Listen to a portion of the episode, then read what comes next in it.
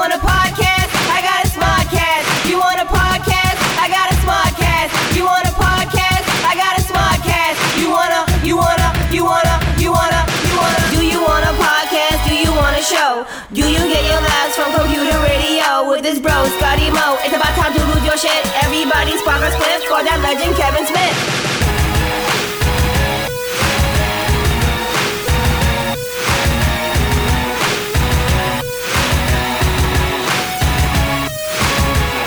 Welcome to Smodcast. I'm Kevin Smith. Uh, okay, I have been uh, back east um, in uh, Red Bank for the grand opening of uh, Silent Bob Secret Stash at 65 Broad Street. Um, so, you know, we did, uh, you heard the previous two weeks uh, crossed over with Tell 'em Steve, Dave, and whatnot. So, this is the same weekend, and it affords me the opportunity to sit down and record a show about the like the unsung uh secret success like of all the stuff that I've ever done. I get credit for cool things. I get bitched slapped for a lot of horrible fucking things and you know I, and I I now I've been around long enough to know that you know I, I've got accomplishments and I feel good about it shit. One that never really gets pointed to, but will fucking next year, of course, when we hit it, is it's about to be the 25th year of being a brick and mortar retailer. Like, you know, I came from the world of retail. Clerks comes from a world uh, based on me going to work and, and running a fucking cash register, a brick and mortar retail establishment um, that plays so large in in my life and my mythology and stuff that here at the brand new Jay and Silent Bob Secret Stash, there's an entire replica of the very place that I fucking hated going to every day of my life at one point. But you get to a place where you're like, oh my God, that was the bridge, that was the gate. And now it's celebrated. It's it would be as if in my house, my my mom had built like a replica of the post office. and every day that my dad like came home, he was like, what the fuck? But quick stop is something obviously that I celebrate. But I came from retail. And at a certain point, like I went back to retail and it n- was never the primary focus. And yet it's one of the greatest success stories of anything I've ever been involved with. I say anything I've ever been involved with because I didn't fucking do it myself. Uh, others did it and stuff. But 25 fucking years, which it'll be next year, is a, f- a milestone for any fucking business, man. Like I was driving around the area with my mom today and we were looking at some fucking thing. And I was like, well, that I remember when they built that fucking thing. So like it's been around fucking what was it?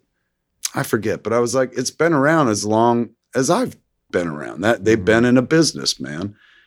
And that's it's rare enough to point it out and be like, holy shit, particularly mom and pop thing. 25 fucking years to have a a retail business, brick and mortar, that is like still vibrant, vibrant enough to fucking to still be in existence, had its own fucking television show at one point, which is, you know, maybe an unfair advantage amongst other retail establishments. Not everybody does get a TV show that like fucking sparks more interest and brings people in free commercial more or less or something. But fucking a quarter of a fucking goddamn century. That's what we're going to talk about today. Next year, B&J and Silent Bob's Secret Stash 25th anniversary, you better believe I will be like marketing it and fucking championing it, and there'll be t-shirts, kids, and events and all that stuff.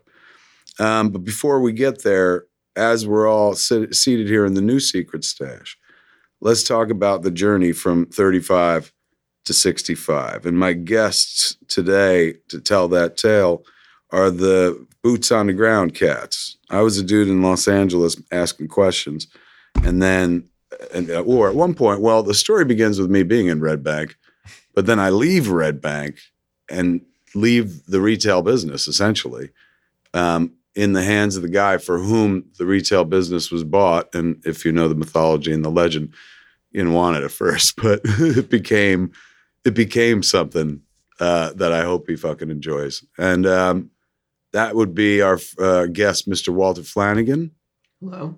Uh, Mr. Michael Zapcic, longtime fucking stash employee, one of the comic book men himself. So this is a mini comic book men reunion right here.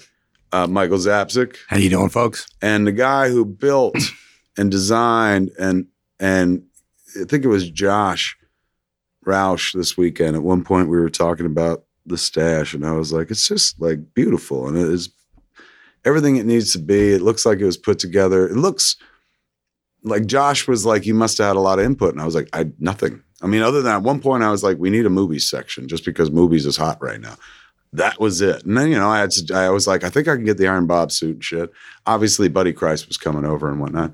But I had, uh, there was no like, here's my fucking layout. Like, here's the, I sketched it out and shit. When we built the first, well, we'll get into that in a second. The visionary, the guy that built the brand new Secret Stash, and it looks wonderful. Um, I'd now gotten to see it with mine own eyes and shit. I got to see it on video, but I got to see it um, in person all weekend for the grand opening. And it's just a thing of beauty, man. And it was built uh, not just like if I had hired some fucking person I didn't know, I wouldn't have got what I got. Clearly, it's built with fucking love. Uh, Rick Derris himself, ladies and gentlemen, Ernie O'Donnell, Hello, everybody. dramatic fucking pause. um, I was gonna say about talk about the designing of the stash, but so let's take it back way to the beginning. We tried to do kind of an oral history of the stash, and we should have Brian here, but I didn't want to fucking overtax him. I already hit him for like three hours this week, so I didn't want to hit him again. He's still sleeping. Probably. um, it begins long before it begins with me and Walt driving around New Jersey with my newfound passion for comic books and Walter being a more than willing fucking Sherpa up the mountain of comic books. Um, because like I, I was like, let's drive here, let's drive here. And we didn't have you know Waze or fucking maps. So you would have to like call a place, get directions, use a fucking map, and drive around New Jersey and shit. And we'd go to other comic book stores that I'd never been to, and Walter hadn't been to, even though he was an enthusiastic comic book fan, because he had one place he would always go to, and then that branched off into two or something like that. But this was the ability to like get in a car and let's go to North Jersey, let's go to New York and buy comics and shit like that. And during one of those many trips, uh, just uh, my newfound fucking joy for uh, comics and my bullions and whatnot f- boils over to the point where I'm like, this is fucking great, man. Wouldn't this be great to just fucking do this all the time? Just fucking like comics, com- go buy comics all the time. And Walter was said, um, I always wanted to run a comic book store. That's my dream to run a comic book store. And I was like, right on, man. Fucking it'd be that'd be amazing to own a comic book store. And he's like, not own a comic book store. He's going, that's too much responsibility, but to run a comic book store. And I was like, why? Why just run it? He goes, Do you know what kind of discount I would get if I ran the store? He's like, you know, we're getting 25, 30 now. I get easily 50.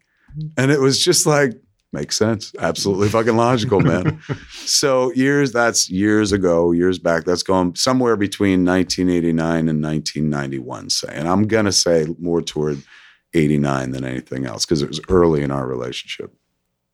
Cut to years later, uh, we are buying comics from a store in Red Bank on Monmouth Street called Comicology that Walter found first. Um, we- had been comic shoppers locally at Fantasy Zone, which was in Red Bank, which was run by Dave Wyndorf from Monster Magnet. Like a dude who sold us our comics became fucking like famous. I've been to the, the Hard Rock Cafe, Hard, Hard Rock Casino in Vegas. They got his fucking light bulb suit from the video and shit. Like just like next to Elton John and shit like that. So Did he lived. Did he live in Red Bank? he Oh, did. he still Just talk on does, mic. He still lives here, man, and he's a huge comic book geek and shit, like Oh, hardcore seventies Marvel, sixties Marvel shit. in? Oh, Every once in a while, yeah. see him? Yeah. So Wow. he um, he sold us our comics. We would go there and, and, and buy books. We also went to Ray's Collectibles, which is in Middletown, like right near North. Um, which was a small room in a deli. Which is when when I first saw this, I was like, Mhm. I know the model. I know the model. We're sitting in the uh, Tesdy Town General Store inside Jay and Silent Bob's Secret Stash, the store within a store within uh, within the stash. The boys' own little like. Uh, uh, I to me it looks like a museum. It, it's a it's it's a museum with a gift shop, but it's a production facility more than anything else. This is where they record the show. They got a huge green screen in here and stuff like that. So we're recording uh, in this room. How did I get to that? What was the point? Why did I even bring us? to- Fantasy Zone. We were you were talking about comicsology. Com- comicology. comics Hard Rock 90s. Cafe, light bulb suit. Hard, yes. I'm all over the fucking joint. So basically, um, we would buy, oh, Ray's Collectibles. This reminds me very much of Ray's Collectibles. Ray's Collectibles, kids, if you never went, and probably nobody ever did, but me and Walt. Um, Where's anybody? there might be someone in the audience in Middletown who's like, I know Ray's. Unless it's Ray. That'd be amazing. If he's listening, he's like, fuck you, Walt. There was a time I was the king of comics in that area. Was he, a little, was he a little old man, Ray? No, no, no. He was uh he's like a he's he like the, the definitive A young unengaged Was he married? uh, I I never I never found out. like I kept it very, very professional. His wife wasn't a genius in her country. No, No, that was the next guy. yeah. Uh, But Ray was a nice uh, middle-aged man who Not sold admitting, he was like literally maybe five years older than us. he has seen middle-aged, didn't he? Know He he lived a You still thinking that Ray's listening to this right now? he seemed like to use a stereotype, and this may not even fit Ray at all, but he had the appear and he he either had the appearance of a man who still lives at home with his mom, single, or a man who has killed 12 and buried them all throughout the Pine Barrens. While living with his mom at home. Yes, it could have been both. he was worried about me. what I said about Ray. You finally said fuck Ray. All right. That's He it. was the definition of roly poly. oh, but adorable. And Yeah. and he was doing his fucking thing. He found a way to do it. He he was in a deli. That's the point of the story. Is it was the deli on the uh, on that strip, like as you come through Buttermilk Buttermilk Valley on your way to like, I was gonna say two guys, and then I was gonna say funeral home. Bradley's. I'm trying to remember where I don't know. It's been raised. It's been raised. Raised was raised. Many. many It's gone. The building itself. Oh yeah. I haven't driven on that road in a while. It was this little square building that was a deli. And it had like what I can only describe. It's certainly this room is a mansion compared to Ray's collectibles. It was a side closet, or they built like a like a porch or whatever the fuck. And he ran a comic book store out of the deli. And you know, it was it wasn't like you know it, it took you half an hour to do Rays. You can do Rays in like fucking five minutes and stuff. But he had back issues. The walls were jam packed. He always he ordered right from previews. It wasn't podunk, so he got everything on Mm. time. You could order. I ordered the Mike Zeck, Mike Zeck fucking uh, covers from uh, oh, um, uh, Punisher. no the the Batman one, the KG. Oh, 10 Nights of the Yes, Beast. yes. Mm. Um, he you, you could order anything through. He could get, and we got a discount. It was like fifteen percent or You something. also like ordered things you didn't pick up. That. Come on, man. He's coming to get you. Oh no! Ray's like, talk about that, Bucko. now who's the fucking serial anything? What did I do? Dude? How much did I leave Was it behind? Terminator Burning Earth? Oh my hardcover? god, you're right. Stuck a guy struggling to sell comic books at a sub shop with a hundred dollar A hardcover. roly poly that lives with his mom. All right, well, let's do the math on this too. What year was it? 90. So 91. 1990, 91. So the hardcover, he's probably paying about 40. It's still a pretty pricey yeah. output. But and he usually he did it happily because he could count on me. He's like, well, he always pays. But then one day I was like, I don't want that book. Like, why did I order that book? And rather than just face him like a man and be like, I, I Ray, I don't want that book. I know I said I did, and I, I refused to pay hundred dollars for it or something like that. I just stopped going. You're like, I'll pick it up next week. And then you're like, that next week never came. And you and you, you ghosted him before the term ghosted existed.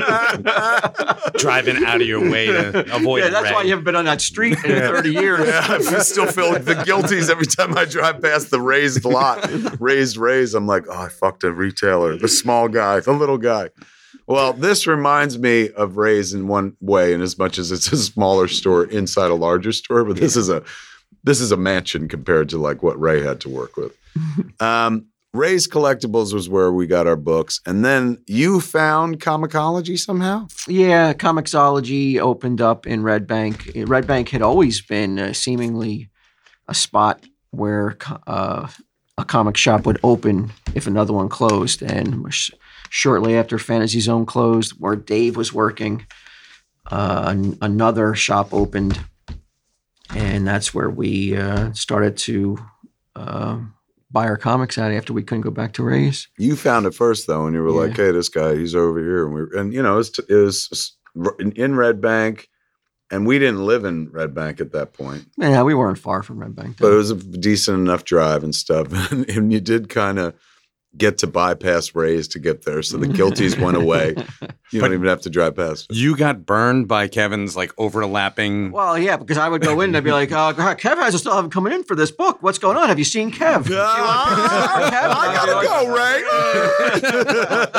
I'd have to be like, "No, I haven't seen him. I don't know what he's up to. I'll, I'll let him know if I see him." though. Like, that's fucked up that he dr- he left you with that book. What. Throw me under the bus. Still got that uh, I'll statue talk to him. coming. Hey, he's new to the books. He, he don't know, realize how uncouth that was. So, did you? I mean, you're both from. We're all from. Well, the three of us are from Highlands. Yeah.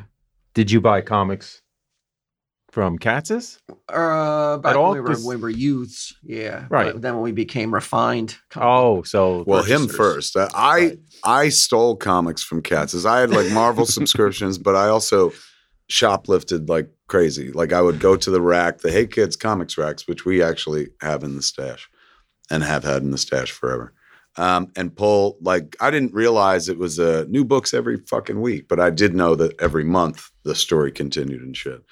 So anytime I went to Katz's, which was like once a month, I would pull like the fucking comics that I wanted and then I would hide them in like one of the back aisles. They sold folders, Manila oh folders yeah, for school. yeah, yeah. So I'd let them build up to a good enough point, and then I would come in with a book bag, and I'd go back and buy a greeting card, and I'd stuff the fucking comics in the book bag. I hope you didn't do that when you were with me. at all. um, pro- it might have maybe one. I feel like I did it alone all the time, but it Oh was so weird God. because it was like. I love these stories about crime fighters, and it was all fucking born in crime, stolen books. So I did get a lot of my early comics from Katz's, but nothing I had in my collection. I didn't get back into comics until I started hanging out with Walt, and that's like late '88, and we bond over comic books. Um, and then we and then anybody who's really into comics is not buying them on a newsstand anymore at Katz's. You know, they're going to where there's a much more uh, massive selection of titles and books you can't find on a newsstand, which would be you know which were comic book stores. now, would they was- get the same? Would they get the same? I'm Yep. just curious. They would get thing. the same stuff. Plus, much much more. but that's the thing that what was it called? Direct market. or- direct market. the direct market allowed them instead of being like, here, get your magazines, your newspapers, and here's a comic book for your kid. They knew there was a big enough audience. Kids have been growing up reading these comics for years, and they're also adults now and stuff. That they could build specialty stores that's just devoted like to the hobby enthusiasts. So Walter used to get his books in Matawan at the hobby store, Mhm. and we used that's where I first went and got my books. That's where he was like, "This, you want to get Grimjack? Start buying Grimjack and shit like that." But they, you know, had comics. They had a huge comic section, but they also had like, you can build a model airplane. You could fucking do this. You can like crafts galore and shit. Comics is just one part of their game. The specialty stores of the next generation, which seemed to start the tail end of the 80s and into the beginning of the 90s, which is just when I started getting back into it, were stores that were like, we're not doing baseball cards because there had been hybrid like baseball cards and comics. Mm. There were stores that just started to be like, we sell comics, which is really staking a flag in a way, a weird way. I mean, thank God somebody did it because it led to us having our own fucking store like this.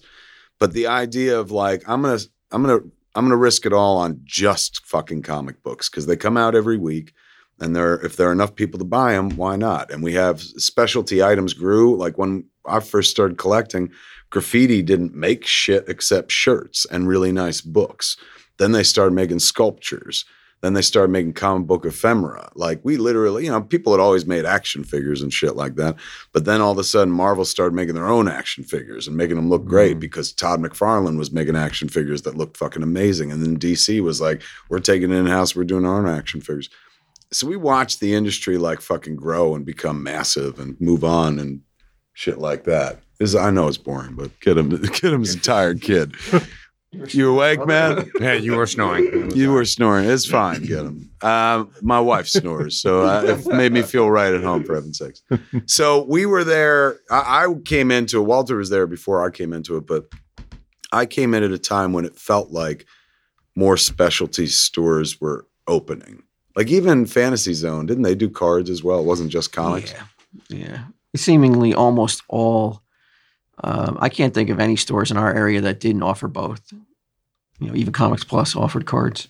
They were cards as well. Yeah. How's the other ones? We left off the fucking list. Comics Plus was another comic book store that we also used quite frequently. In fact, big part of my mythology because I sell them my comic book collection um, to help make clerks. And you know, I had valued it on paper at like ten thousand bucks, and they were like, "We'll give you two thousand in store credit or something like that."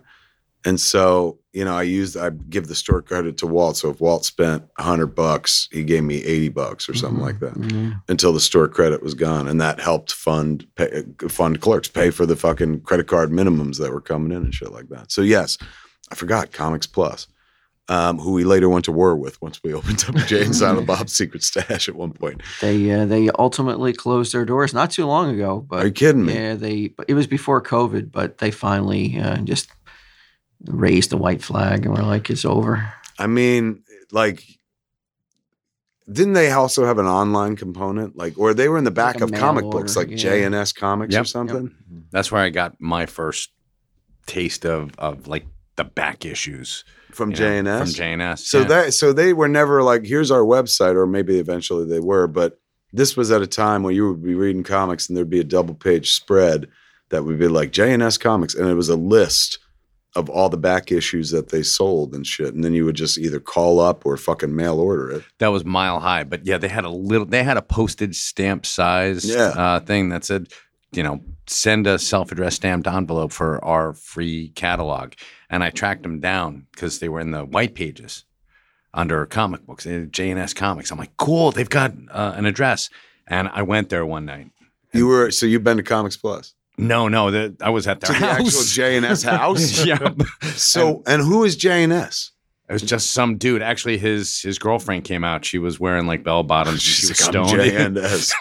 I always assumed it was like, weren't there two dudes that own uh, Comics Plus? I always was, saw it was dudes. two dudes who uh, who opened up the brick and mortar store. Hmm. You know, they had the mail order. I guess that did pretty well for them, and then they they opened up a chain of stores. They would so well that they they did that they opened up multiple locations and That's right. There was Oh, they one between the two down. malls. Yeah, they were up and down. Uh, they were in Tom's River. They had one in uh, Middletown. They had one in Ocean. During the comics boom, Batman Yeah. 1989 and forward in the 90s, Yeah. these cats, you're right. Listen to us. I'm sitting here talking about 25 years brick and mortar. At one point, they're all gone. that's true. But they were franchised even before. You're the us. last one standing on the mountaintop.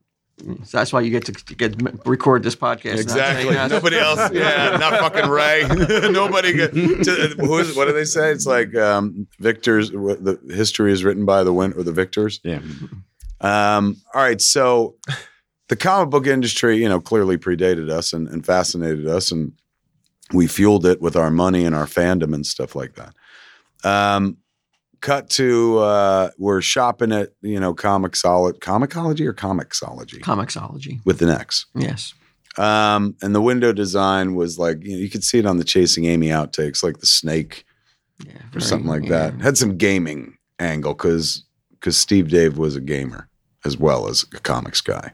Like he'd magic. Yeah, he, he, he loved. Yeah, dude. he loved those card games, those S- fantasy games. He said dismissively, "Those fantasy games." Him and Ray. That Ray. Um, it was uh, it was uh, Ray who like uh, uh, not Ray, uh, Steve Dave, whose name was really what? Steve. Steve, yeah. But- Mazzone. Steve Maz really? Steve Mazzone? Mhm. M A Z Z O N E. I'm sure he's listening with Ray right now. Ham radio. Both on the edge of their seats. Just like, oh, it's my turn. I Shut really hope up. I don't get the Ray treatment Steve's going right now. like, fuck the Ray treatment. I don't want to be gonna- forgotten like Comics Plus.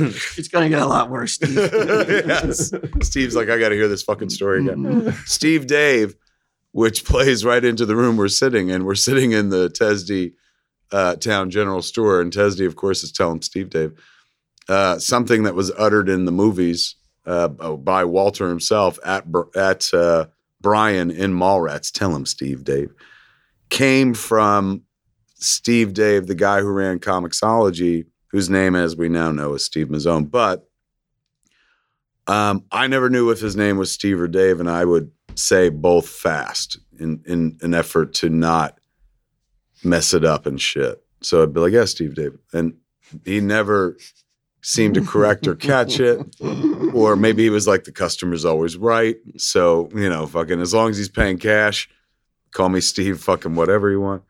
But that's where the term Steve Dave came, and then like in Mallrats, I called the character Steve Dave as a private in joke with all of us, and Walter's going, tell him Steve Dave was like just ultimate fanboy mode. Walter's character was called Fanboy about 20 years before Oh yeah. anybody Should've the term. that. Yeah, fuck. Mm. God damn it. All the money that just Gene blew out the window. Gene Simmons fucking trademarked the money bag. You should have trademarked family. I know. Yeah. Fucking all I needed was one person to suggest it. It just never occurred to me.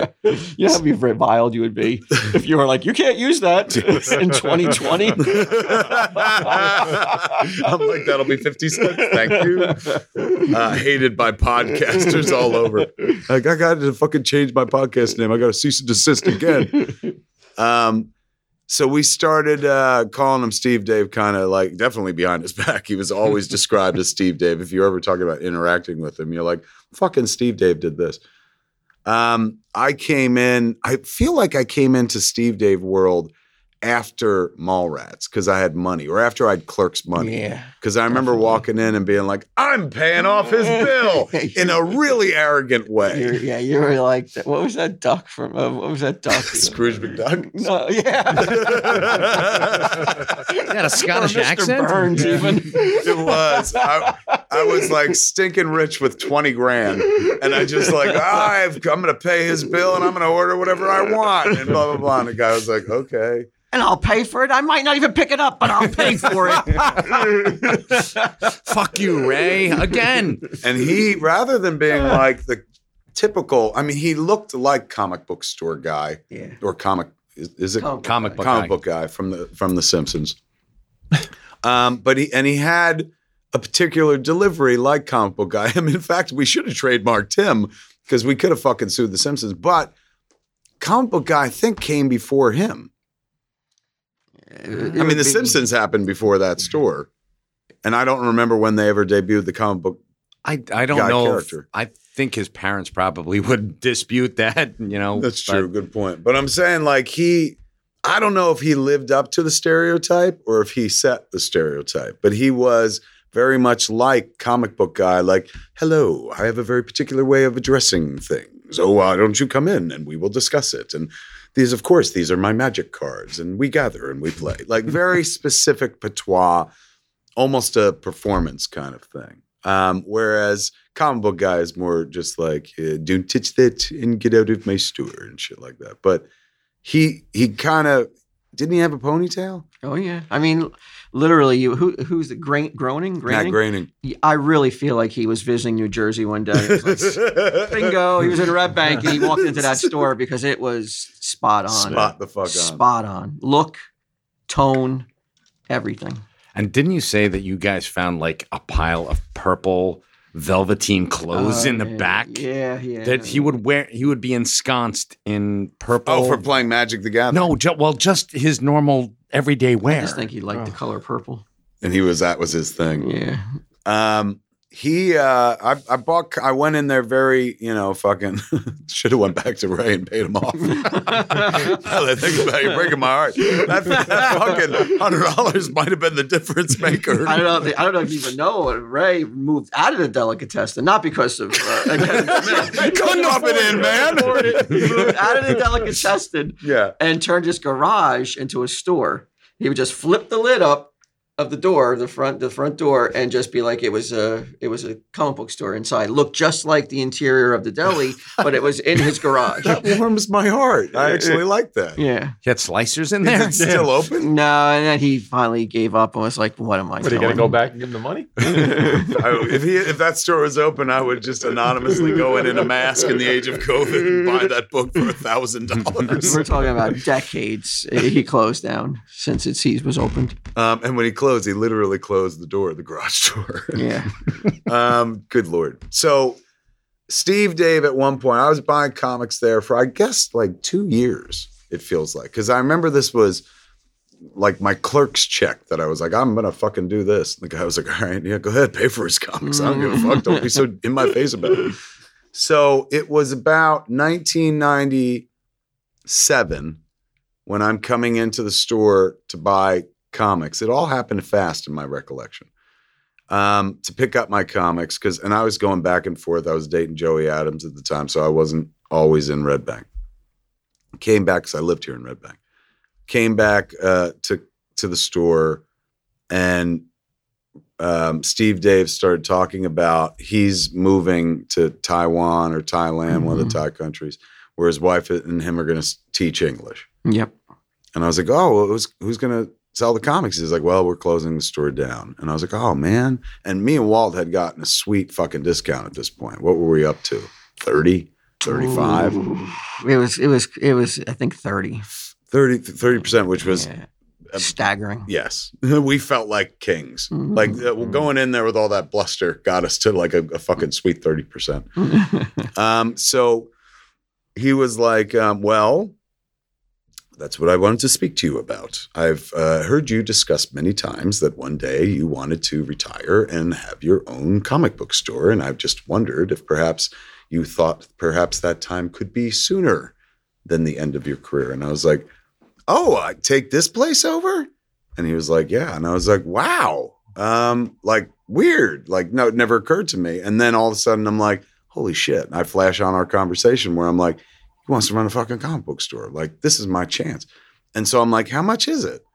Because I didn't, Hmm. I don't know what it, you know, he can't sell you the building because he's renting the building, but he's sell- selling you the business. So turnkey operation with fucking, we're in the stash. If that's, if you hear a phone and we're all ignoring it, that's the secret stash. Uh, we're recording and it's after hours. So the machine's picking it up. So I'm like, what is that cost? And he's like, I'm thinking 60 grand, which I, I didn't even, I did not indicate was unreasonable. I did not indicate as reasonable. All I said was 60 grand. And then instantly he goes 30 grand. and suddenly he was negotiating against himself. And at 30 grand, this was my thought process. 30 grand is, you know, I, I don't, it's- any fucking business you're going to buy other than the business of going out of business is a pretty fucking sweet deal. Come with all the stock in the store Oh wow. come with the fucking you know clientele list. So mm-hmm. you got it's not like how are we gonna fucking get people to buy comics? There are people bu- coming and buy comics. Things we're gonna lose is its two best customers probably buying the most because suddenly we're gonna be part of the operation. But thing it could gain is new people. Like you know, oh my god, what if it was not Comixology, but what if it was a Jay and Silent Bob kind of thing or something like that? But it was always like, oh my god, like fucking this was my rationale. Clerks cost me twenty seven thousand five hundred and seventy five bucks to make. Walt was there nearly every day, if not every fucking day that we were making it. Um, it, it captured his imagination, and you know he was also like he didn't go to sleep till like four in the morning most nights anyway and stuff. Right. So we were Back shooting the movie yeah. late and, and fucking it was but he was there for the whole thing. And and without Walt, I don't meet Bry. Without Bry, there's no Randall. Without Walt, I don't meet Jay. Without Jay, there's obviously no Jay. So I was always like, for twenty seven thousand five hundred seventy five bucks, all my fucking dreams come true. For less than three grand more, I can make Walt's dream come true. And I was like, you know what? Fucking, I will take the store. And so it was a thirty k deal and stuff. He seemed very happy. I mean, I mean, what were his options? Just put it in a storage unit. I guess, right? Yeah. So you know, and he didn't. I, he didn't think say he was coming back or anything. So he went for it. Like, and he, of course, he went for it because he presented me with that number. So at that point, like, I called up Walt and I was like, "Hey, man, I bought fucking Comixology, and you're gonna run it." And he goes, "No, I'm not." And I was like, "What?" And he's like, "I'm not. No, I'm not gonna work at a comic book store. I have a job at the Stash." No, at the rec center. Rec Center, sorry, the Rec Center. And Walt had been at the Rec Center as long as I'd known Walt. How long? When did you start working at the Highlands Recreation Center? 86. And it was super secure job. The conversation we're talking about right now, we're having in 1997. So Walt had been working at the stash for uh, at the Rec, Center for 10 years. 10 years, a decade at that point. Also recently married at that point, not that recently, but three years prior and stuff like that. And I was like, uh, fucking quit that store and uh, quit the rec center and fucking run the comic book store. This is what he fucking dreamed of. He's like, I'm not doing this. This is a secure job. He's got benefits and stuff like that. And he's like, I'll help you like order all the stuff and shit, but like I can't do that. And so I was like, fuck, can Bryan do it? And so Bryan became the go-to guy. So this is the I've been doing a lot of talking, but this is the oral history part that I need from you. What happened next? Because I wasn't here. Like I wasn't here for the building of the stash. Like I was literally back west with with Joey at that point. So you guys once we once I paid him and he fucking left. What day did you guys take or Bryan take possession? Were you there day one? Yeah. What was going? So so we we we you bought the store. We had a certain date that he would we re- agreed upon that he would close, and it wouldn't be wouldn't be his store anymore. And then like the next day was our day, and um, we just showed up. We opened the door and we just ran ran a store that like we had no experience. Just walked into a store one day and just. Uh, allowed and when left the door open and people came in and bought stuff and you know it, it was just kind of like you know like it really wasn't our store it felt like And the the good thing was you had experience, and it wasn't like you know somebody's like come into this mortuary now start it up. Like it was a thing that you knew a thing about. yeah well, Did yeah. you get to order books before day one? uh yes yes he he had uh i had gone over to the place and he had sh- like he was working on a really like rinky dink computer but i didn't know how to even work that rinky dink computer with a disc. Right. You know, he had to put his orders on a disc, and he showed me how to do it. And uh, I placed the order so we would have stuff coming in once he stopped. And you know, the next week we would expect a delivery of all the comics. And it was kind of like you know, for from remembering back that many years ago, I don't think there was a lot of hiccups or problems. And we didn't even change the name of the store immediately. It was still Comixology for quite a bit before you painted the. Uh, Before got- Moj came yeah. in. The only thing that I remember that was like remotely related to our world was there he had a, a movie poster like bent like this. It was kind of um Arched. Yeah, and like it kind of like the movie poster that you got in the front window of the, the secret stash here at 65 Broad Street, now showing, Oh yeah. but it was bubbled out, like when you go Oh, to the yeah. movie theater Yeah. and see it in, outside. And he'd had I don't know what was in there, but we put in a Chasing Amy poster because that was about to or was happening or something like that. And that was literally the only Jay and Silent Bob View Askew ephemera. How so? Wait, it, you were Comixology for how long? Uh, trying to think back, but it, it was f- at least for a couple months. I would think we were Comixology. because Scott couldn't paint the window in the winter. And when did you guys? When we- did you we- guys? open? September. So I think in I think in September of '97. I think so. Yeah. Not to say, see in my memory, it's December of '97. It was like around the month of Christmas or something like that. no, I think it was a uh, yeah. You, you could be right, but I know we didn't have holiday sales. I know we Not at didn't. all. Yeah. No, no, Or were you? You were still working at the rec though. Yeah, so I would just go in uh, and uh, help them on, on Saturdays, and I would work Saturday and Sundays, and Bryan would be there Monday through Friday. Okay, so you were on the payroll. Yeah, Yes. Just didn't want the big Yeah. job. yeah, Wasn't it like, just wasn't going to leave my Okay. job. So you were a part timer. yeah uh, for now. definitely. Okay. But what did you guys repaint inside or? Yeah, Bryan painted it black, red, and white with like speed lines. Like I think, or am I thinking of his bedroom? I can't remember. Now. I can't remember, but uh, I thought it was black, Oh, red, and white though. But maybe I'm wrong though. I want to honestly say that it was blue and red. Okay. which is a theme obviously like we took to the next stash as Yeah. well um superman colors and i think that's why the other stash became that because when we built the, the other stash two years later ratface was like what do you want what color do you want it to be and i was like well red and white is like superman like that's what we did at the old stash he's like okay but taking it back to the Monmouth street stash uh in my recollection, I think it was December. It was like right after Christmas, and then he handed it over to you guys on. I want to say like the twenty seventh, and then you guys did painting and blah blah blah, and opened at the very tail end of December, heading right into January, is my recollection. But That's um, probably right though. the uh, I didn't come back for good until July of 97. So when you guys open the stash or take when you open Comixology, you take over Comixology, Chasing Amy is happening at Sundance. So I'm I'm there. I'm not really involved in in the making of the stash because I'm trying to save my career with Chasing Amy up in the mountain and stuff. That's why the Chasing Amy poster goes up in the store. It's one of those review posters and stuff. So um we live at that location for I, if it's January, there's no way Mosier paints that window, right? Although he was painting it indoors, but we would have had to take the window out. Did they put in a new window or did they just scrape off Comixology?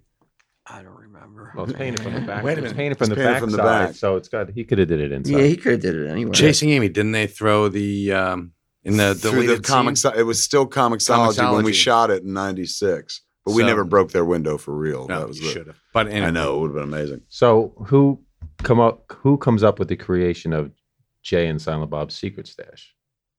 I mean, I got to imagine that I, like Secret Stash was me because I'm like, ooh, that's just fucking. Secret Stash was a drug term. It was a Right. weed term. It probably came from fucking the world of Cheech and Chong, but it referred to, you know, your secret stash was your fucking nug, your weed.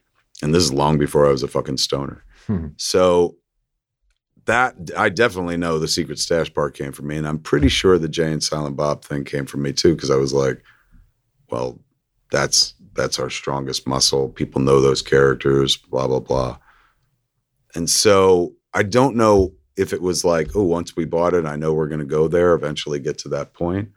But I know we weren't intending to like keep calling it Comixology. It was No. eventually going to be what it what it became. So you weren't tossing names around. Is what I'm trying to I don't remember. Do you, I don't ever think of any other No, name I but think that. it was pretty much uh, immediate. Yeah, it it felt like that that. because I again, it's one of those things that I felt very clever about because I'm like secret stash, uh. um, and now it doesn't mean now. And uh, this is the really weird thing. After a quarter of a century, now secret stash for a large part of the world doesn't mean a fucking bag of weed. It literally means the fucking comic book store, which is kind of nuts. That had. That had we had a lot of help on a, from AMC on that one in terms of making us the most famous comic book store in the world with a TV show. But that comes later once we move up to Broad. So we're still on Monmouth Street and we're doing that for like two years. And how is Bryan as the employee? I remember Mewes working as well, and he was terrible. Like he would, I remember coming into the secret stash and uh, they were uh, there was a couple there, and they're like, "Oh, it's you!" And I was like, "Hi, how are you?" And they're like, "We came all the way from Rhode Island." That was one of the first things I loved about the stash was people talking about how far away they came. And initially, it was like, "We came from Staten Island, we came from New York, we came from Philly," and then it got further and further. And then when it was like, "I came from England," you're like, "Holy fuck!" That necessitated the bigger stash because it was like people were coming from all around the fucking world at that point and it you know there was nothing to indicate that it was our store other than like the poster that was hanging up for chasing amy or something like that. So and the window by that point. Hey man it's me kevin smith let me tell you i don't have many regrets in life but uh, i wish i'd kept all my um, childhood stuff from my bedroom. Um, now i spend a lot of time going back and trying to recollect it, bring it back together. Um, but I wish I'd kept that. Um, I wish I'd kept uh, my my boyish figure from uh, when I was in high school, and it wasn't even that great back then. But I'll tell you, the thing I wish I kept the most, my hair. My hair, kids, it's gone. Can't keep what's not there, man. And I couldn't keep it because you know what didn't exist back then? Keeps. Keeps.com, kids. K E E P S dot com, man. Go there right now while we're talking. If you're ready to take action and prevent hair loss, go to K E E P S dot com slash smod to receive your first month of treatment for free. That's K E E P S dot com slash smod to get your first month free, man. K-E-E-P-S dot com slash smod. Keeps dot com. I wish Keeps had existed when I was a kid. Um, I wish Keeps existed when my mom started telling me, I think you're losing your hair. I was like, no, everybody's got a little bald spot back there. And now that little bald spot uh, takes up my entire fucking body. And it wouldn't have been the case If I had keeps back then, man, could have got me some damn keeps. You know why? Because two out of three men experience some form of hair loss by the time they're 35. And I'm fucking 50. I'm going to be 51. More than 50 million men in the U.S. suffer from male pattern baldness, man. There's only two FDA approved medications that could prevent hair loss, and Keeps offers both. They keep it um, simple, stress uh, free uh, way for you to keep your hair, man. Convenient virtual doctor consultations and medications delivered straight to your door every three months. You don't have to leave your house. Low cost treatments start at like 10 bucks a month and Keeps offers generic versions, man. Discreet packaging. So your man, man, your mailman or mail woman won't be like, what the fuck? You're losing your hair too? And lots of proven results. Keeps has more five star reviews than any of its competitors, man. Prevention's the key. Treatments could take four to six months to see results. So act fast. I wish Keeps existed when I was a young man. I wouldn't have been making clerks. I would have been keeping my hair. I spent all my money on Keeps and it wouldn't have been that much. Still could have made clerks and had Keeps happen. Man, all the good things happen too late. But don't let that happen to you. It's not for you. It's never too late for you, for heaven's sakes. If you're ready to take action and prevent hair loss, go to keeps.com, K-E-E-P-S.com slash smod to receive your first month of treatment for free. That's K-E-E-P-S.com slash mod. Keeps.com slash mod to get your first month free. Keeps.com, K-E-E-P-S.com slash mod. Keeps.com slash mod. And now on with the show.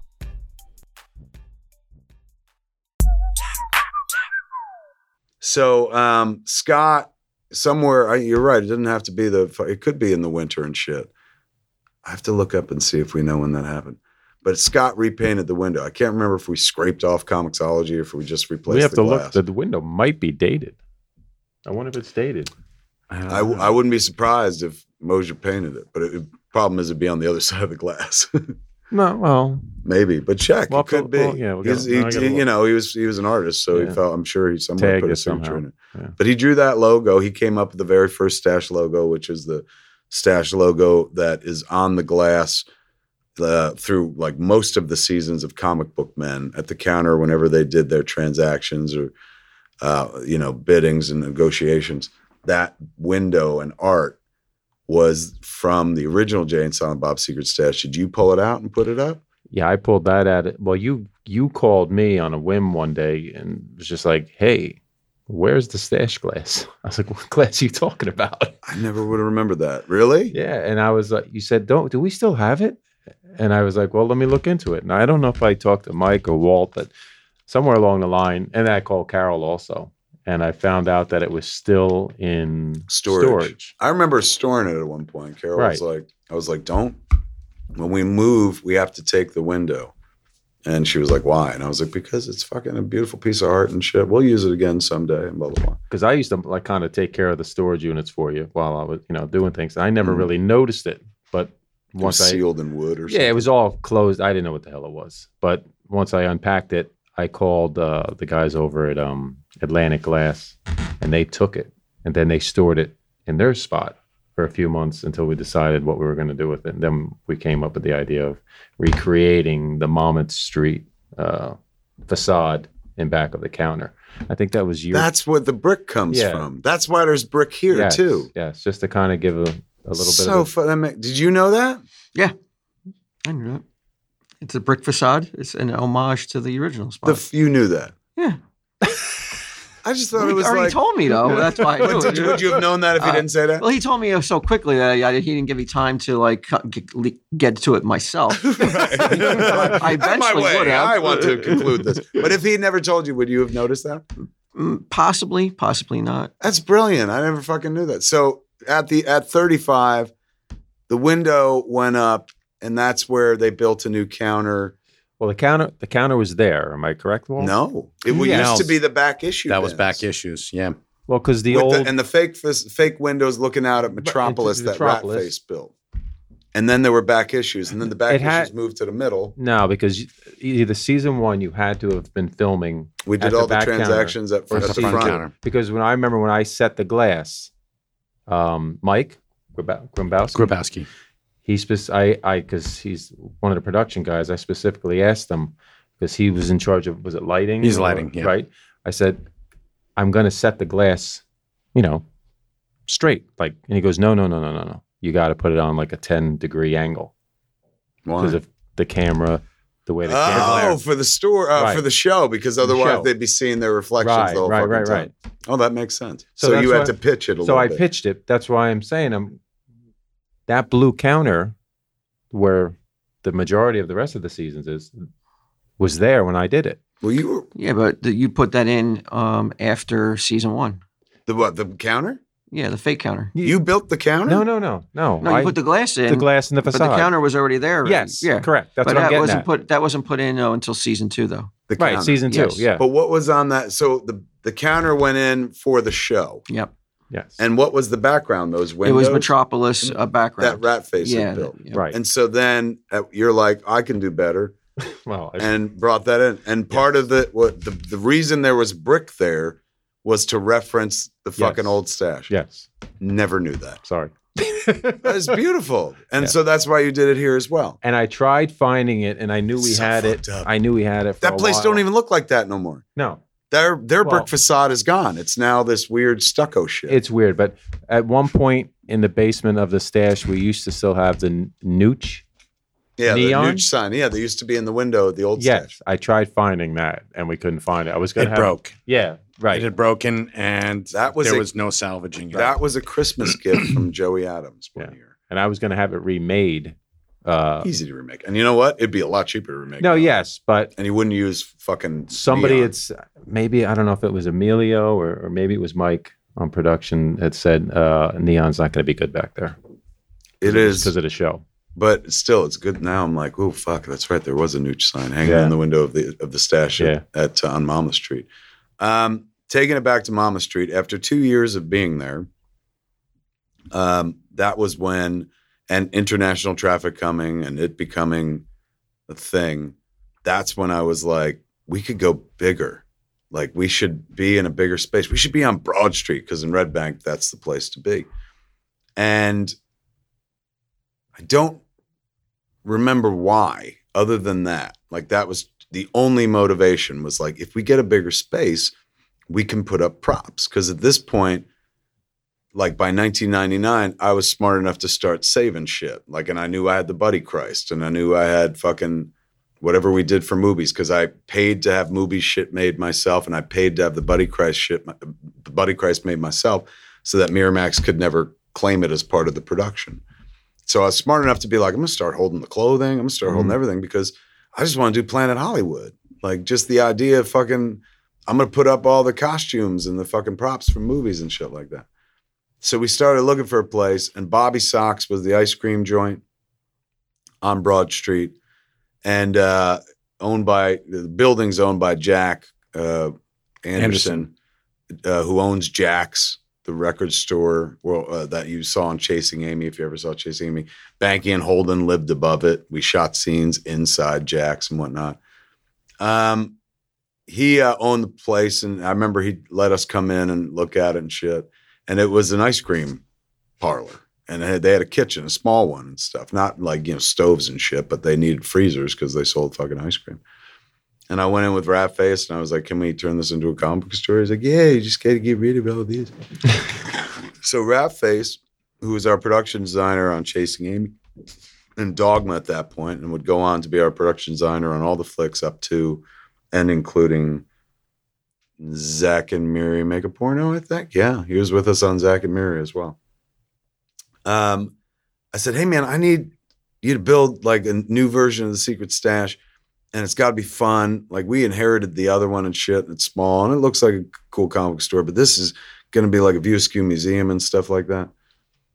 And so I hired him and his crew to make the secret stash, and I was living next door above Duxiana or whatever fuck was under me at that point in an apartment that Jack he owned that building as well. And Mewes was staying with me, and we were trying to get him clean for Dogma, so he was with me like 24 fucking 7 and stuff. Same apartment where Jennifer comes into my life and and where Harley's fucking conceived and stuff. But before that, when the stash is being built, me and Mewes go downstairs at night and like always look in on the progress and fucking like, whoa, whoa, comic book store. Um, at that point, Bryan was it was two years in, and Bryan wasn't loving it. No. Bryan is not a forward facing, you know, uh, uh, register guy. Look, the- it, Randall is based on Brian. So, it, you know, putting Randall in charge of a fucking store, never a good idea, particularly something that he does not, he's not even passionate mm-hmm. about. If I put Bryan in charge of something, you know, like guitar store or whatever the fuck, at least he liked guitars at one point. Comics, he had no fucking affinity for whatsoever. Do you have any knowledge of comics at, at all? Very Walt? limited. He had, the he movie. had the Mega Spider-Man looked like. I know you the Mega Mind, right? But But he knew, like, he knew the, the, the bare basics, minimum. Yeah. yeah. And he, you know, and, and the most important thing, he knew where to where to look for the price tag to what to charge Oh, for. okay, So, you okay. know, that was the most important. That was it. Yeah. As long as you can fucking add figures, you can Mhm. run the store. But there was also the value of when people come in, they're like, that's fucking Steve Dave. oh yeah, So for him to run the comic book store, even though he didn't know anything about the comic book store, was oddly on brand because it's like, well, that's what he did in the movie. How ironic. He's running this comic book store. So by the time we start talking about making the move, Bryan is kind of half checked out of the fucking gig and doesn't want to do it. And I don't want to strain our friendship by fucking making him do it and stuff. So I have been approaching Walt periodically over the course of that two years, going like, "What if I offered you this, this much money? Leave this, leave the rec center." And he's like, "I can't do it, man. I that's I just can't do that to the rec." And I would bring it up incrementally.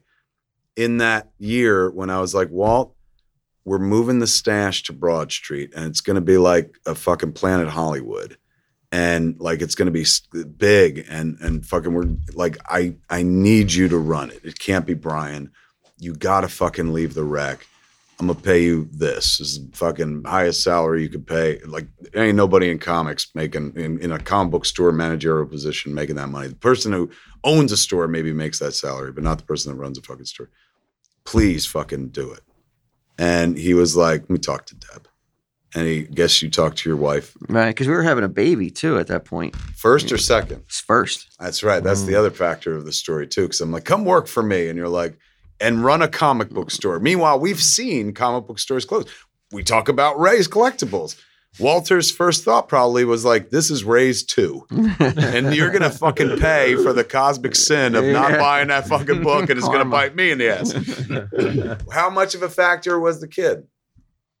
Uh, surprisingly, n- not at all. I thought it would be a little bit more, but it really wasn't. It, it just like it was just the timing. Like even at the other job, I, I felt like I was. Uh, Were you done at the rec? I felt like yeah, like mentally, I, I was done. All the kids that that I really enjoyed uh, spending time with were now like seventeen and eighteen. You know, for that stretch where they were like thirteen to 17 was awesome because they would just come down and we play sports all day every day. It was the greatest job you know you know hockey football whatever wiffle ball but you know they moved on. They they found girls and they weren't coming down and playing sports anymore. So now i was stuck every day dealing with like kids who were six and seven and coloring and mm. you know just like doing playing candyland for like six hours a day. And it was it was just mentally just draining though because it was so boring. You can't shoot a game of pool with a six year old. No, it and was just foosball is really bad Do you, too. know, do you notice how Walt doesn't want to say it was awful? It wasn't awful, but it was for, it was a big it just culture went from change. being like the excellent job to like, wait, what the fuck? It's What's so all this- I'm a babysitter. Fuck. yeah, it really wasn't fun anymore, and I just you know my, my wife was just like, well, you know, he, he said you know he he gave a promise of five years, so Ten. Was The ten? guarantee was ten. I was like, Walt, this is. I, can we? I don't want to be Goshen talk figures, but these are 1990 figures, so we could. You tell me whether or not I can throw out the, the What salary. was it? The same fucking salary you've had for your entire fucking existence. No, it wasn't. What do you mean? I think it was twenty six. No. Yes, it was because then and then when just Strike, Strike Back came out, then it was fifty two. Then it went to Yeah. 50. yeah. So when, so that's 99. So you came to work at the stash for 26 Yeah, for the Broad Street to go full time. so. that was to buy you in my see i'm not going to fight you but in my recollection it was like 50 was the magic When you went, but that was when Strike Back came out. then i was like fucking Yeah. stinking rich and i'm like Yeah. everyone's getting $50000 um, but all right so the figure that made you leave was I, it, 20 well i mean 26 to 30, whatever it was. It might have been 30. and i remember going like all right i because walt's big concern was like comic book stores close you can't guarantee that this store doesn't fucking close. And i was like i, gu- I guarantee you 10 years we will do this at least 10 years even if i have to fucking pay for it out of my own pocket i guarantee you we'll do this for 10 years. And in that 10 years you will make more than you'll make at the Right. fucking rec your whole life. And he was like all right i'll talk to deb. And then he did and fucking he was like all right let's do this. So was it hard to tell timmy like i'm leaving the rec because timmy had been his boss and friend Yeah. and hockey fucking buddy for like over a decade and stuff played sports together and whatnot I think he kind of knew that like it was uh it was time. He go be a see it. star kid and you know, and you know, thankfully though, like it, we didn't like just like you know what, just stop communicating with each other. We're still friends to this day. We still, he's in florida yeah. He went to movies today. Did he Yeah, he thought you were going to be there. That's that is charming. but that fucking touches me that he actually Yeah. went out of his way to go to movies. yeah, he texted me. He said he met oh, O'Halloran was there today. Brian was there. Yeah, Dante was there. So that means he's gone three days in a row. Media whore. Good for him. No, I'm glad. That's good. He's Fuck. representing. I'll put him on the payroll. I There think you he's go. down there for a show or something like Oh, that. okay. He has So so he- uh, con, right? He in Maryland. Him in yeah. Maryland, yeah. Him and Marilyn, yeah, Yeah. because they both went. But like that, he went the the opening day. I went on opening day, which was Friday the twelfth, and then I flew back to Jersey to do the grand opening of the C- 65 Broad Street Secret Stash. And so Brian was texting me when I was going to the airport. Oh my God! There's and look at him responsibly wearing a mask, and Dante's maskless. Timmy Hill, a picture of Timmy Hill. He went to a show like within the last 10 years. Like I remember one of the shows I did Oh yeah. and I shouted him out and stuff.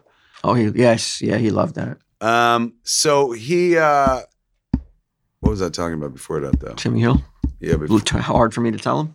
yeah. Did so what? It, it got to a point where you were like, he was yeah, like, go west. yeah. I- go, I think man. he, yeah, I think he saw that you know there was um, probably more opportunity for me there, and you know I put in my my week my leave. I actually got a knee operation on the on the borough's uh, dime because I had blown out my knee doing what basketball. basketball playing basketball there, and um, I, I, stayed on long enough so I can get the operation paid for by the borough since it happened on company time, and then after the operation, uh, I was no longer uh, an employee. Um, was it uh, at that point? Was there? Uh, was it bittersweet to leave It was the yeah, employee of Highlands? yeah, because you know it was a, it was a job that I enjoyed doing. So So was- near your house it's- too. Yeah, oh yeah, I could walk to work. Like, and, and a lot of people are like, well, I can walk to work. I mean, he could walk to work in two minutes Yeah. from his door to the fucking door of his job. You want to talk about like yeah. leaving at the last minute? You could leave at two minutes before fucking like punch in time and still be there on Yeah, great job. You could just like open up for a condo association and watch TV, and they'd pay you for it because you had to stay there the whole time, make sure that nothing went wrong with the condo meeting. Which you know, Nothing ever went wrong Like they're, like they're punching each other in the face. Do something. Yeah, so it was a good job, but you know, it was the right move. Uh, you know, history will show that like there was the the greatest move. So you know, it was uh, it was just time. Um, do you remember the building of the six, of 35 Broad Street? Were you involved at all, or you came into no, a, a that place was all that rat. yeah, it was all set- Like as I came in, and it was rat faced gave me the tours and gave me the key. And it's like, all right, there you go. Fucking a. So It- did you approve any of the store? On that one, yes. Okay. Like, because Ratface was, and I remember I love Ratface to death, but I was irritated by his insistence on including things that weren't Jay and Silent Bob. For example, if he remembers 35 Broad Street, the old version, I don't think it's been up on the wall for a long time because we had shirt drawers at a certain point. But remember, there was like the human torch fiery hand oh coming yeah, out of the yeah. wall. shooting a laser pistol. and shooting a laser pistol, and the, The shirts chain, were right, hung the on chain. that Yeah, the Lobo. the chain. Lobo looking arm and Right. shit. That's what he wanted to bring to it. And I was like, no, man, like fucking Buddy Christ, fucking shit monster and stuff like that. Um, but ultimately, like he won out because I'm like, that's you know creative, it's inventive, and it's on brand for comics. It wasn't like here in this stash in 65 Broad Street, the one that Ernie built. There's no like you know we sell other people's products, comic books and and fucking Funko Pops and ephemera and shit, but like no wall space is devoted to anything but fucking this world, Hmm. this universe and stuff like that. So like him him going like I want to put this Lobo arm coming out the wall. Like I'd be like no, do do the shit monster arm. Like you know, it would just be more fucking on brand. But it was, you know, you give person space what they want to do. He wasn't asking for much and shit. And he did things like, you know, um, brought like the meat grinder handle that we'd used in Dogma and put it in there and stuff. Is that what that was? The grinder in the back on the top? that big That's a- handle? that, that was, was? from the from movie from the very first movies in Dogma, the gymnasium, the kids' play set that she's sitting on when she has a conversation with uh, Chris Rock, uh, Linda. When Linda Fiorentino and I didn't know that. That's the it's shaped to be like a big meat Yeah, yeah. grinder, and that's where that big handle came from. Oh, We thought it was a jack in the box. I swear to God, I had no clue what it was, dude. Came from the flick. Um, he, you know, he we got to put up the fucking uh, poop monster, the Golgothan. Naturally, the big draw was like a home for Buddy Christ. Um, and Dogma had happened at that point, or was happening when we were opening up the Yeah, because stash you on had Broad me Street. after Ratface. You guys were open. I brought in the wings, not He- and that well the the armor. Yes, Uh, and that's when Ernie started building Right, shit. started Like you shit. built, as long as the stash has been on Broad Street, like the Jay and Silent Bob jackets hung in Lucite. That yeah, was you. that in. You started Yeah. working and started building shit. Right. Because I actually only did one. I actually did one project in Monmouth. At the old store, the, old original store. location. Yeah. Does it, do you remember the number? 30 Mama? 69. Are you shitting me? that was another reason to buy it. Great. It built yeah, in I fucking think. pun. I think because Brian. Oh my God, I forgot. That's right. And I was so heartbroken when we had to move up to 35 Broad Street. I'm like, why can't it be 37? Like, at least that would be so fucking on brand. It was 69 fucking Monmouth Street. Yeah. yeah, I think Brian or you or somebody contacted me. Might have been Brian because what? he lived in back. I did a little bit of painting, hung some shelves, Oh, and okay. fixed a couple things in the store. So we can And- start displaying more Yeah, merchandise to and shit. display more merch. But you, as long as you remember going down there, you don't remember ever seeing fucking View Askew and nothing, right? oh, It was just a straight up comic book it's a store. straight up store. Yeah, Which I guess, like, you know, that was just us going like, well, it worked for him, it'll work for us. there was no grand design really. And I don't remember if when we got it, I was like, this will be forevermore Jay and Silent Bob's secret stash. I just thought, all right, we'll buy the comic book store and move forward from there. But it evolved, I guess, into Jay and Silent Bob's secret stash. How fucking interesting. When do you first walk in the doors of a stash? I walk in at 69 Monmouth Street. You so you were the, uh, I was the old I w- one. Yes. You go that fucking far back? Oh yeah, I was. so I you were was, employed at 69? No, no, Oh, no, okay, no. I okay. walk in as a customer, Oh. and uh, I meet Bryan Johnson for the first time. Ask him what's what's hot these days. He's like, "Go fuck yourself." That's pretty much Brian Absolute Johnson. fucking worst Um, person to ask what's hot I don't these days. I don't Like, oh, read God. comic books and I'm like that's cool and I'm just going to take a look around. And I had gone to Comixology. As a matter of fact, Steve You were in the old store. Yes. Oh, Steve absolutely Yes, come into my my lair and we will speak of comic books. It's fucking and eerie. That's exactly. You're doing a better him than I did, It's- and it doesn't even. It's it's not even a him doing comic book guy. That's no, that Steve was Dave. that was exactly what. And I mean, I love Walt's story. We'll talk about that later. Um, about the the wife, but you walk in. I walked in and uh, I became a reservist, and that was the one thing about the fantasy zone. We could never get comics reserved. What do you mean? They only they made you buy off the rack? You have to buy off the rack. I never had a reserve pile there. He just he just didn't do it. Uh, I'm not sure why. I asked him about it like years later, Well, he Dave didn't own the place, right? He No. worked for some other guy. and he's like, the guy just didn't trust I- it's true. I guess there was no pull list because I fucking hand picked every comic off the rack and then Mhm. busted the dude's balls when he fucking like held them in his hand to ring them up, and they bend them a little. I was like, "Come on, man! Like that wasn't bent." And he would look at me like I was nuts and shit. Be like, "Sorry." but Steve would pull my comics, and um, he, he always got the comics wrong. I don't know if you if you told him, "Listen, I want to stop Catwoman. I, I realize there's a two month lag, but just stop me on Catwoman." For six months after, I'd have Catwoman, and I'm like, "Come on, Stop Steve. putting this in yeah, my box, yeah. I, I don't want it no you should more." have fucking Terminator hardcovered him, man. I did actually. I did, and um, I had been laid off from work, and he calls up my house because I hadn't been in for like a month, month and a half, and starts berating. Um, I was living with my girlfriend at the time. He's, you tell that that gentleman to get his ass into the, and she's like, no, I'm not telling him any such thing. You can go fuck yourself, sir. You got like- Steve Dave got hard on the phone. yeah, with my with a not even me. So I'm like, fuck him. So I I walked away from him, and I came in when I heard you guys took over. I'm like, oh, the the, the purple guy's out of there. So. Um, so I, I came The in. met grimace Brian. Yeah, the It's grimace. gone. Something did kill the grimace. Yes. Um, so I walked in, met Brian, and about three weeks later, I met Walt. Do you It's, remember meeting Mike? Uh, I don't remember the first time, but I remember the the way that uh, we were able to uh, connect and have a conversation was because uh, uh, over George Perez and Titans and uh, DC Comics. And your impression was like he knows his shit. Oh yeah, absolutely, yeah. Um, so you, in this instance, he's a customer in the store. How were how were you in terms of like dealing with the customers?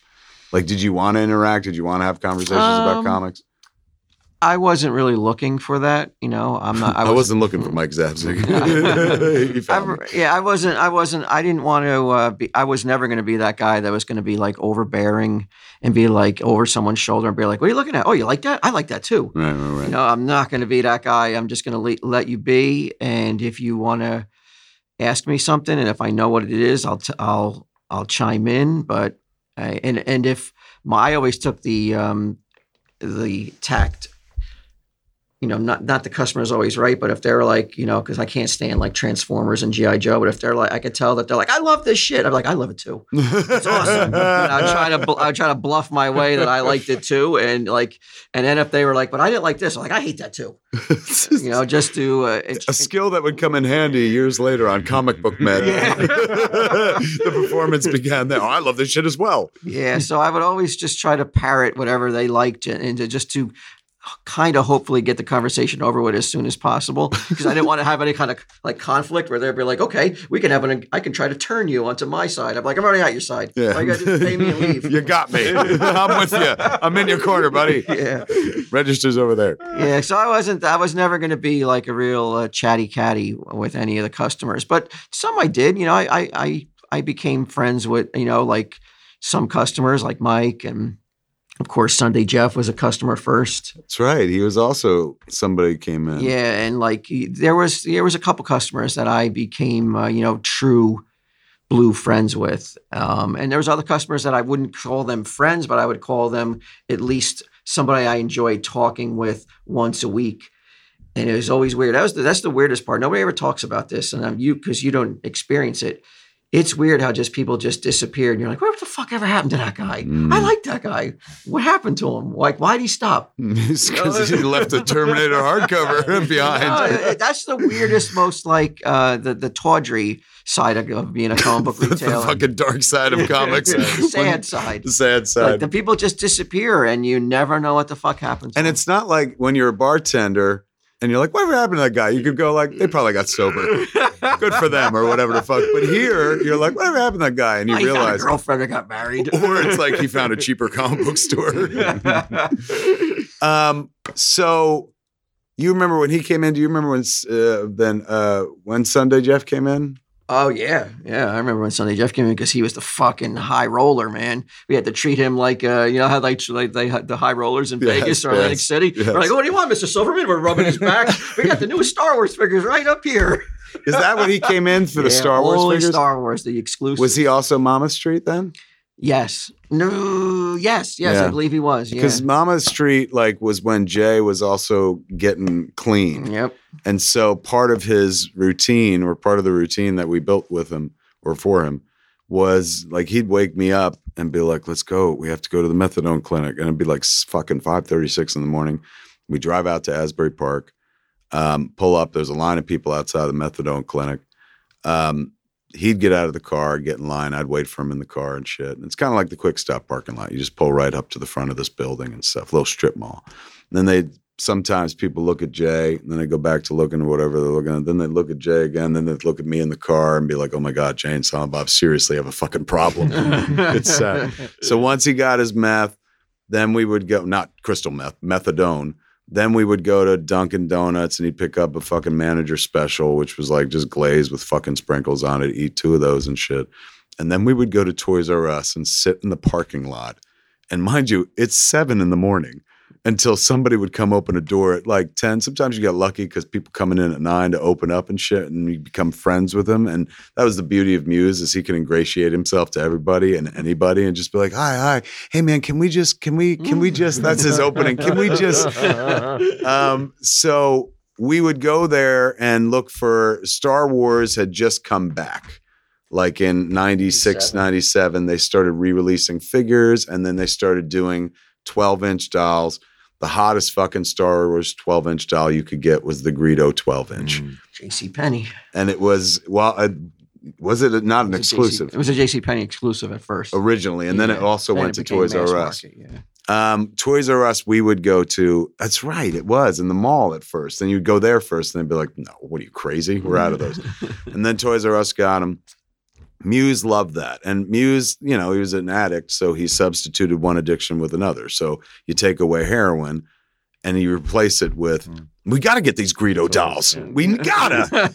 so we're all over the fucking map. And, you know, for me, it was this will keep his mind off drugs. And, like, you know, we got months before Dogma. So this will fucking help him and shit. If he wants to go driving around looking for Greedo dolls, it's good for the fucking store.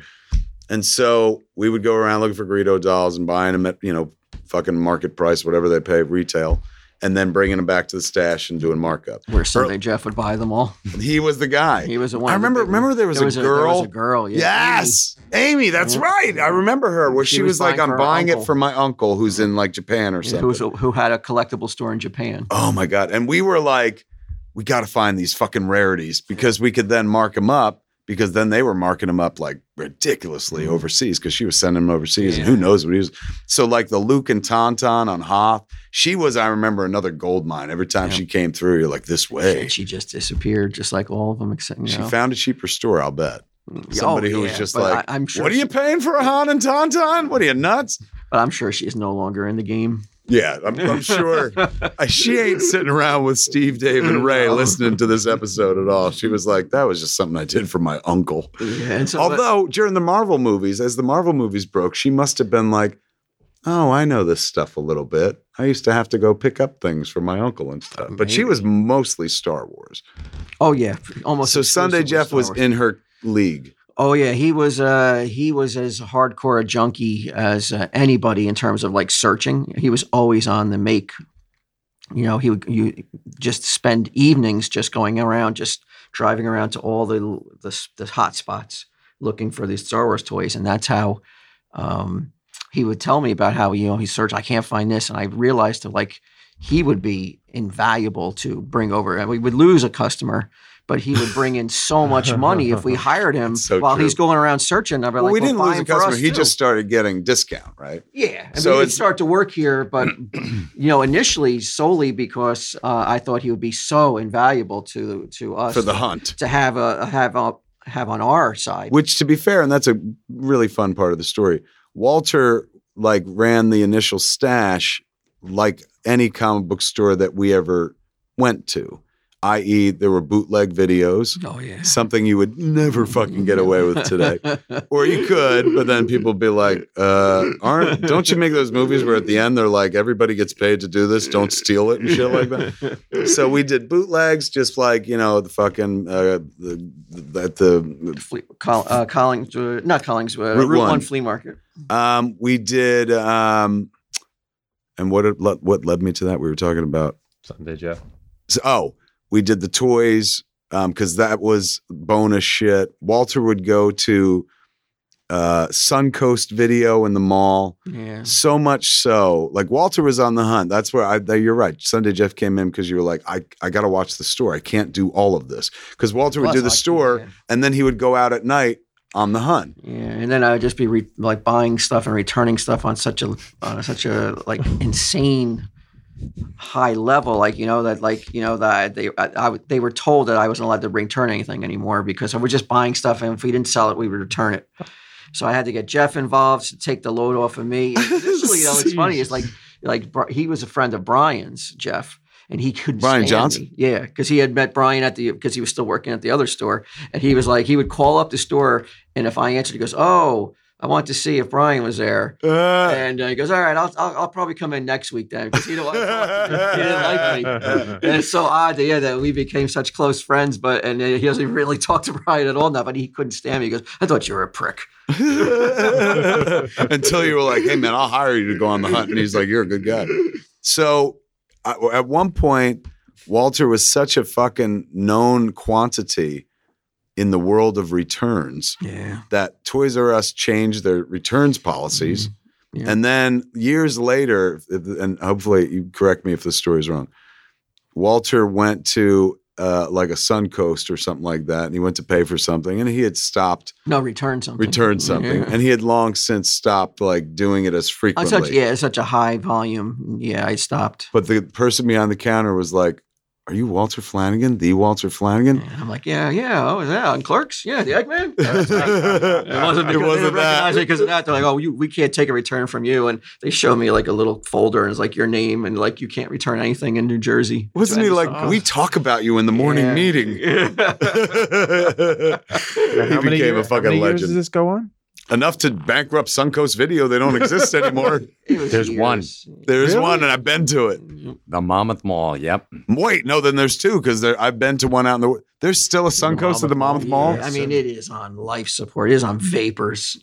Yeah, I mean, God there. bless them though. Still I flying the flag. I, I think when their lease is up, if They're you want, gone. Yeah, they're gone. Yeah. No, I've been to there's one that's thriving. I forget what city it was in, but I was walking through the mall and all of a sudden I was like, holy shit, I thought I entered a time loop and shit. And they're like, no, we're still doing it. We're the last one. I didn't know about the Thank fucking God we retail banned one. Walt Flanagan 10 years Yeah, ago. like if only we'd gotten rid of that fucker, we might have had a few more But stores. that was like that was in an era where like action figures and and uh, and stuff like that was. It was just you couldn't keep anything in stock. People were buying it like crazy. That bubble, McFarlane yeah, stuff. that bubble burst, and there was no longer any need to partake in such uh, tawdry. And also, don't uh, forget the internet Oh, happened. yeah. because all this hunt shit is in an era where you can't just buy something online. Yep. Secret Stash started in the wake of the merchandise, I think. The merchandise came first. We started selling merchandise through the website in 1995, at the tail end of uh, 95, because we opened up the View Askew website late 95, early 96. And in 96, like we had the message board and people started going, What are you selling? And I was like, Well, I guess I'm selling the idea of these movies. And they're like, No, don't you have shirts? Hmm. And it had never occurred to me prior to that to do shirts, but I was like, Well, we have a bunch of Mallrats posters. I can sign them. And so we started selling signed Mallrats posters. Like uh, I'd gotten a thousand of them from fucking Universal. And then the movie died. So I just had a closet full of these fucking things. And suddenly we started selling them. And then Scott, you know, I was like, draw a shirt. And he drew Press Tam, Jay and Silent Bob with their ass against the window. Then he did like a Dark Knight version of Jay and Silent Bob. And so we started doing black and white shirts. And Brian Quinn was there for that. That was when Brian Quinn, you know, did his bookstore thing where he fucking yelled at the bookstore guy and sent me the cassette of it. And I was like, you can come work for me. This is ingenious and shit. And so he came to work at the office as like a PA intern or whatever. And it was just when we started selling things. So he became default head of that department. Now, now, Bryan Johnson was still in the picture at the stu- uh, in the office because I remember him being up in the office too. That came later. That came later. First was Because him and Quinn. Q were there. Later on they Right. cross over in the Right. other office, but I'm talking Okay. about the office on Broad Street, Oh, okay. the old old office oh, and oh, stuff. where you were with the glass in the With the- back. yes. Ah, yes. The one right at the window right, shit, where the language school yes, is. Yes, yes. So he would um he'd he'd uh we we were up there and Quinn was running mail order business and it was literally send a check or money order. There was no, you know, one day we got fancy and said, let's add a phone number. Like and not even a 1-800 number, it was just the number of the office so you could call up and order your shit. Um, but there was no web commerce at this point. The porn industry had not monetized web commerce. Once they did, then suddenly later years later when brian came back to work the merchandise um, brian instituted paying on using online commerce um, you know because we had just reached that point of like well you can get a person's credit card and shit like that like i remember vulgarthons where we had people calling the office number and there was like four phones and we had four people on the phones taking orders running Lewis. very mm-hmm. much like a fucking telethon, Yeah. but running credit cards, having them on the phone as we ran the credit cards and be like, okay, you're in, you're approved and shit like that. That all went away once, you know, online commerce mm. fucking started happening and shit. So there was, there was shit being made, merchandise being made, but I don't even think that was called like Jay and Silent Bob's Secret Stash yet. So we were in the business of selling things when the Secret Stash began, but I don't remember selling many Jay and Silent Bob things there. Did we ever like put them in bags and up on the wall or something like that? Which location? That Monmouth, Oh yeah, yeah. Because you had the black and white shirts. Yeah, you had Vulgarthons at that location. You had definitely. That's right. Yeah, So we started- jerseys there. We sold them there, Oh yeah, so we started doing our shit. yeah. Pretty pretty early on, but not initially. It took like a couple months for it to get churned up. And the idea was, oh, we're doing an online business. Now here's actually a place to showcase it, you know, amidst all the comics and stuff. And then moving up to Broad Street, 35 Broad Street, it became like an equal driver to the comics. Like, this is View Askew land. Hmm. This is Jay and Silent Bob land. Look at this fucking outfit. Look at this fucking piece of art. Look at this and stuff. And then buy a comic, or more importantly, buy one of our fucking things, you know, with our faces on and stuff. So Ratface um, kind of designs it, builds it, and it's it's red and blue with yellow once again because the old store was red and blue because of Superman, and so we just kept with that fucking theme.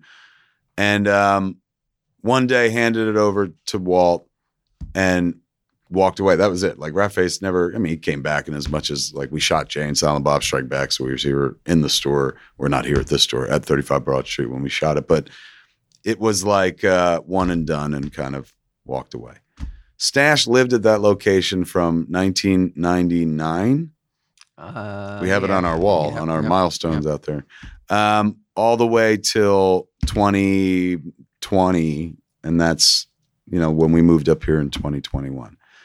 Um, during that fucking time, when we were at the stash, is that when you get hired at that location? Yes. yes. And what was that about? Like, why did why did you hire him? Uh, I needed help on the weekends, and I needed help on Wednesdays to get all the new stuff checked in, and but it was really because of the uh, the weekends. We didn't have anybody else. I was the only employee. Up here? Yeah, So it- that's right. Brian didn't come up to Broad Street. no. What did he do? I think he went into the uh, went into your your Harding Road maybe uh, office. And he became the the online guy, that's Yep. selling shit online. So he segued over to that. Um, so the it was just you on the schedule. There was nobody else. nobody else. And so eventually, Walt's like, "I am married and I have children, or at least a child. I would like to go home." So you were looking for some fucking yeah, just some, some Weekends. weekend help, and then that that um you know eventually made its way to full time help. why him of all the people that came Oh, he was a, he was uh, super nice, you know, uh, super knowledgeable, and you know, it was like uh, you know he had a, a smile from ear to ear to ear when he was in there. so you know, he seemed like the the guy. What was it like? At what? Why did you take the job? Um, I was transitioning out of my old career. I Which was a- what? I was a chef. So I'm like, you know You what? came from food. yeah. Yeah. That is a that. Well, I guess it's as big as a career shift from rec center to comic book store. You went from fucking Food cuisine. to comic book store. Yes. Um, my wife, you know, we had I had just gotten married, and my wife is like, if we want to have kids, you can't be working ninety hours a week. So uh, I was going to go back to school, which I did. I was up at Brookdale, and Walt, you know, I come in for my books one day, and he's just like, "Want to work on weekends?" I'm like, "Hell yeah!" and so it starts with weekends. Yeah. And then I ended up over um, at uh, Harding Road. I end up helping Brian right. Yeah. doing the online stuff. Which so this is circa 2000, 2000. 2001. So were you there for Jay and Silent Bob Strike Back? I absolutely was. That is legendary in the halls of uh, View Askew and Smodco and whatnot, kids. And I don't know if it's, uh, I wasn't around for it, so it could be, uh, what do they call that? Apocryphal. But I, you might be able to back it up, and you might, but you didn't do the online sales. According to Bryan Johnson, like we were, we made a million dollars selling just Jay and Silent Bob Strike Back T-shirts, which just had the logo on them and he could not ship them out fast enough. But he had to hire one, two, three. There were there were like eight of us. It was it's still considered to this, this day like one of the hallmark fucking high water moments uh, of the business and shit where it's just like, "Oh my god." Like and it was such an afterthought. Like you know, I was still into selling merchandise and shit like that, but it was like Bob Chapman going like, "Can we can we do the logo?" And I was like, "Yeah, just fucking put it on a t-shirt and shit." And it was just yellow on black, and we couldn't fuck. It was like the I'm not going to compare it to the Batman symbol during 1989, but like we sold a fuck ton of fucking shirts, man. And and then we had more stuff coming out because there was a Blunt Man and Chronic fucking graphic novel tied to it, the figures and shit. And then like three weeks after the movie came out, September 11th happened, and like all online sales dropped. Nobody gave a fuck about a Jay and Silent Bob T-shirt anymore. They were worried that fucking we were going to war and stuff like that. Wisely so. So it like fell off a cliff at that moment. So you were there while that was happening. I was there when that was happening. I was there on September 11th when that happened. That was a surreal mm. day. Were you working September 11th? No, it had happened before I was supposed to get to work. And I go to work at eleven, everything had had gone down between nine thirty and ten. And at that point, of course, you're like, Like, I'm not yeah, going to the store. I- Nobody wants a comic book Who's today. going to be coming to the store today? Um, what? When did you go full time? When did he? How long did it take him to go from weekends to full time? It was right after that because the drop off on the online sales was Bryan's like, "Ha, holy crap. So Walt said, you can make up the hours that you were doing over there here, which And thank you Walt. become essentially the first because you're you're not an employee. You ran the place, so you you're the manager. Mm. You become the very first, full time employee. Sunday guess Jeff was there before me. but he was the manager too. yeah. Jason and Jason wasn't full time and he barely fucking worked. I didn't even finish that fucking story. I walked in to the to the Jay and Bob Secret Stash on Monmouth Street and the Rhode Island people were there and stuff. And I was like, they were like, it's you. And I was like, it is me. How are you? Welcome to the Secret Stash. And I was like, uh, Jason's here somewhere. And they're like, oh, we know. We already saw him. He asked us to watch the store so he can go get cigarettes. and I was like, are you kidding me? And Jason walked in at that point, like packing cigarettes, going like, oh, hey, Mewes. And I was like, can I talk to you for a second? And took him to the back. I was like, you, I, they seem like nice people, but you can't abandon the store with customers in it to go buy fucking cigarettes and stuff. He was like, I know, but it's just, you know, I didn't get them before and shit like that. Jay was a terrible employee. I hate to tell you this, but my tryout for my job was when I came in to pick up my comic books. Jay's like, I have to go grab something to eat. Can you just watch the register for a minute? And I'm like, sure thing. He's gone for like 20 minutes. The most I think he- trusting man in the world. and he- I think he bummed a couple bucks off me too. I'm like, yeah, take it. It's fine. Yeah. All right. So he don't count as the first full time employee. So that makes you the first full time employee. Full time, yes. But Sunday Jeff predated me by how many months? Well, Mm, yeah, not like maybe uh, a handful at, at at most. It wouldn't be many. It was you know both kind of came onto the uh, scene around the same time. Now I know what you're saying to yourself. Oh, what a great discussion. Oh my God, I'm this such rich secret stash history. I hope this never ends. it's ending, kids. We're going to put a pin in it right here and then come back next week because the conversation was so long. Come back next week, man, and uh, tell you more uh, tales, uh, origin, secret origins of the secret stash with uh, me and Walt and Mike and Ernie and get 'em off to the side. Um, hear it all. Hear the big conclusion, the big fat fucking Jersey conclusion uh, next week here on Smodcast. But for now, that's Smodcast for this week. I'm Kevin Smith. Have a week.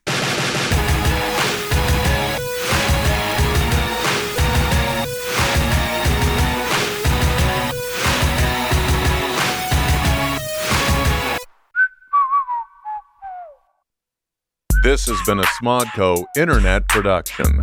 Sip only at smodcast.com.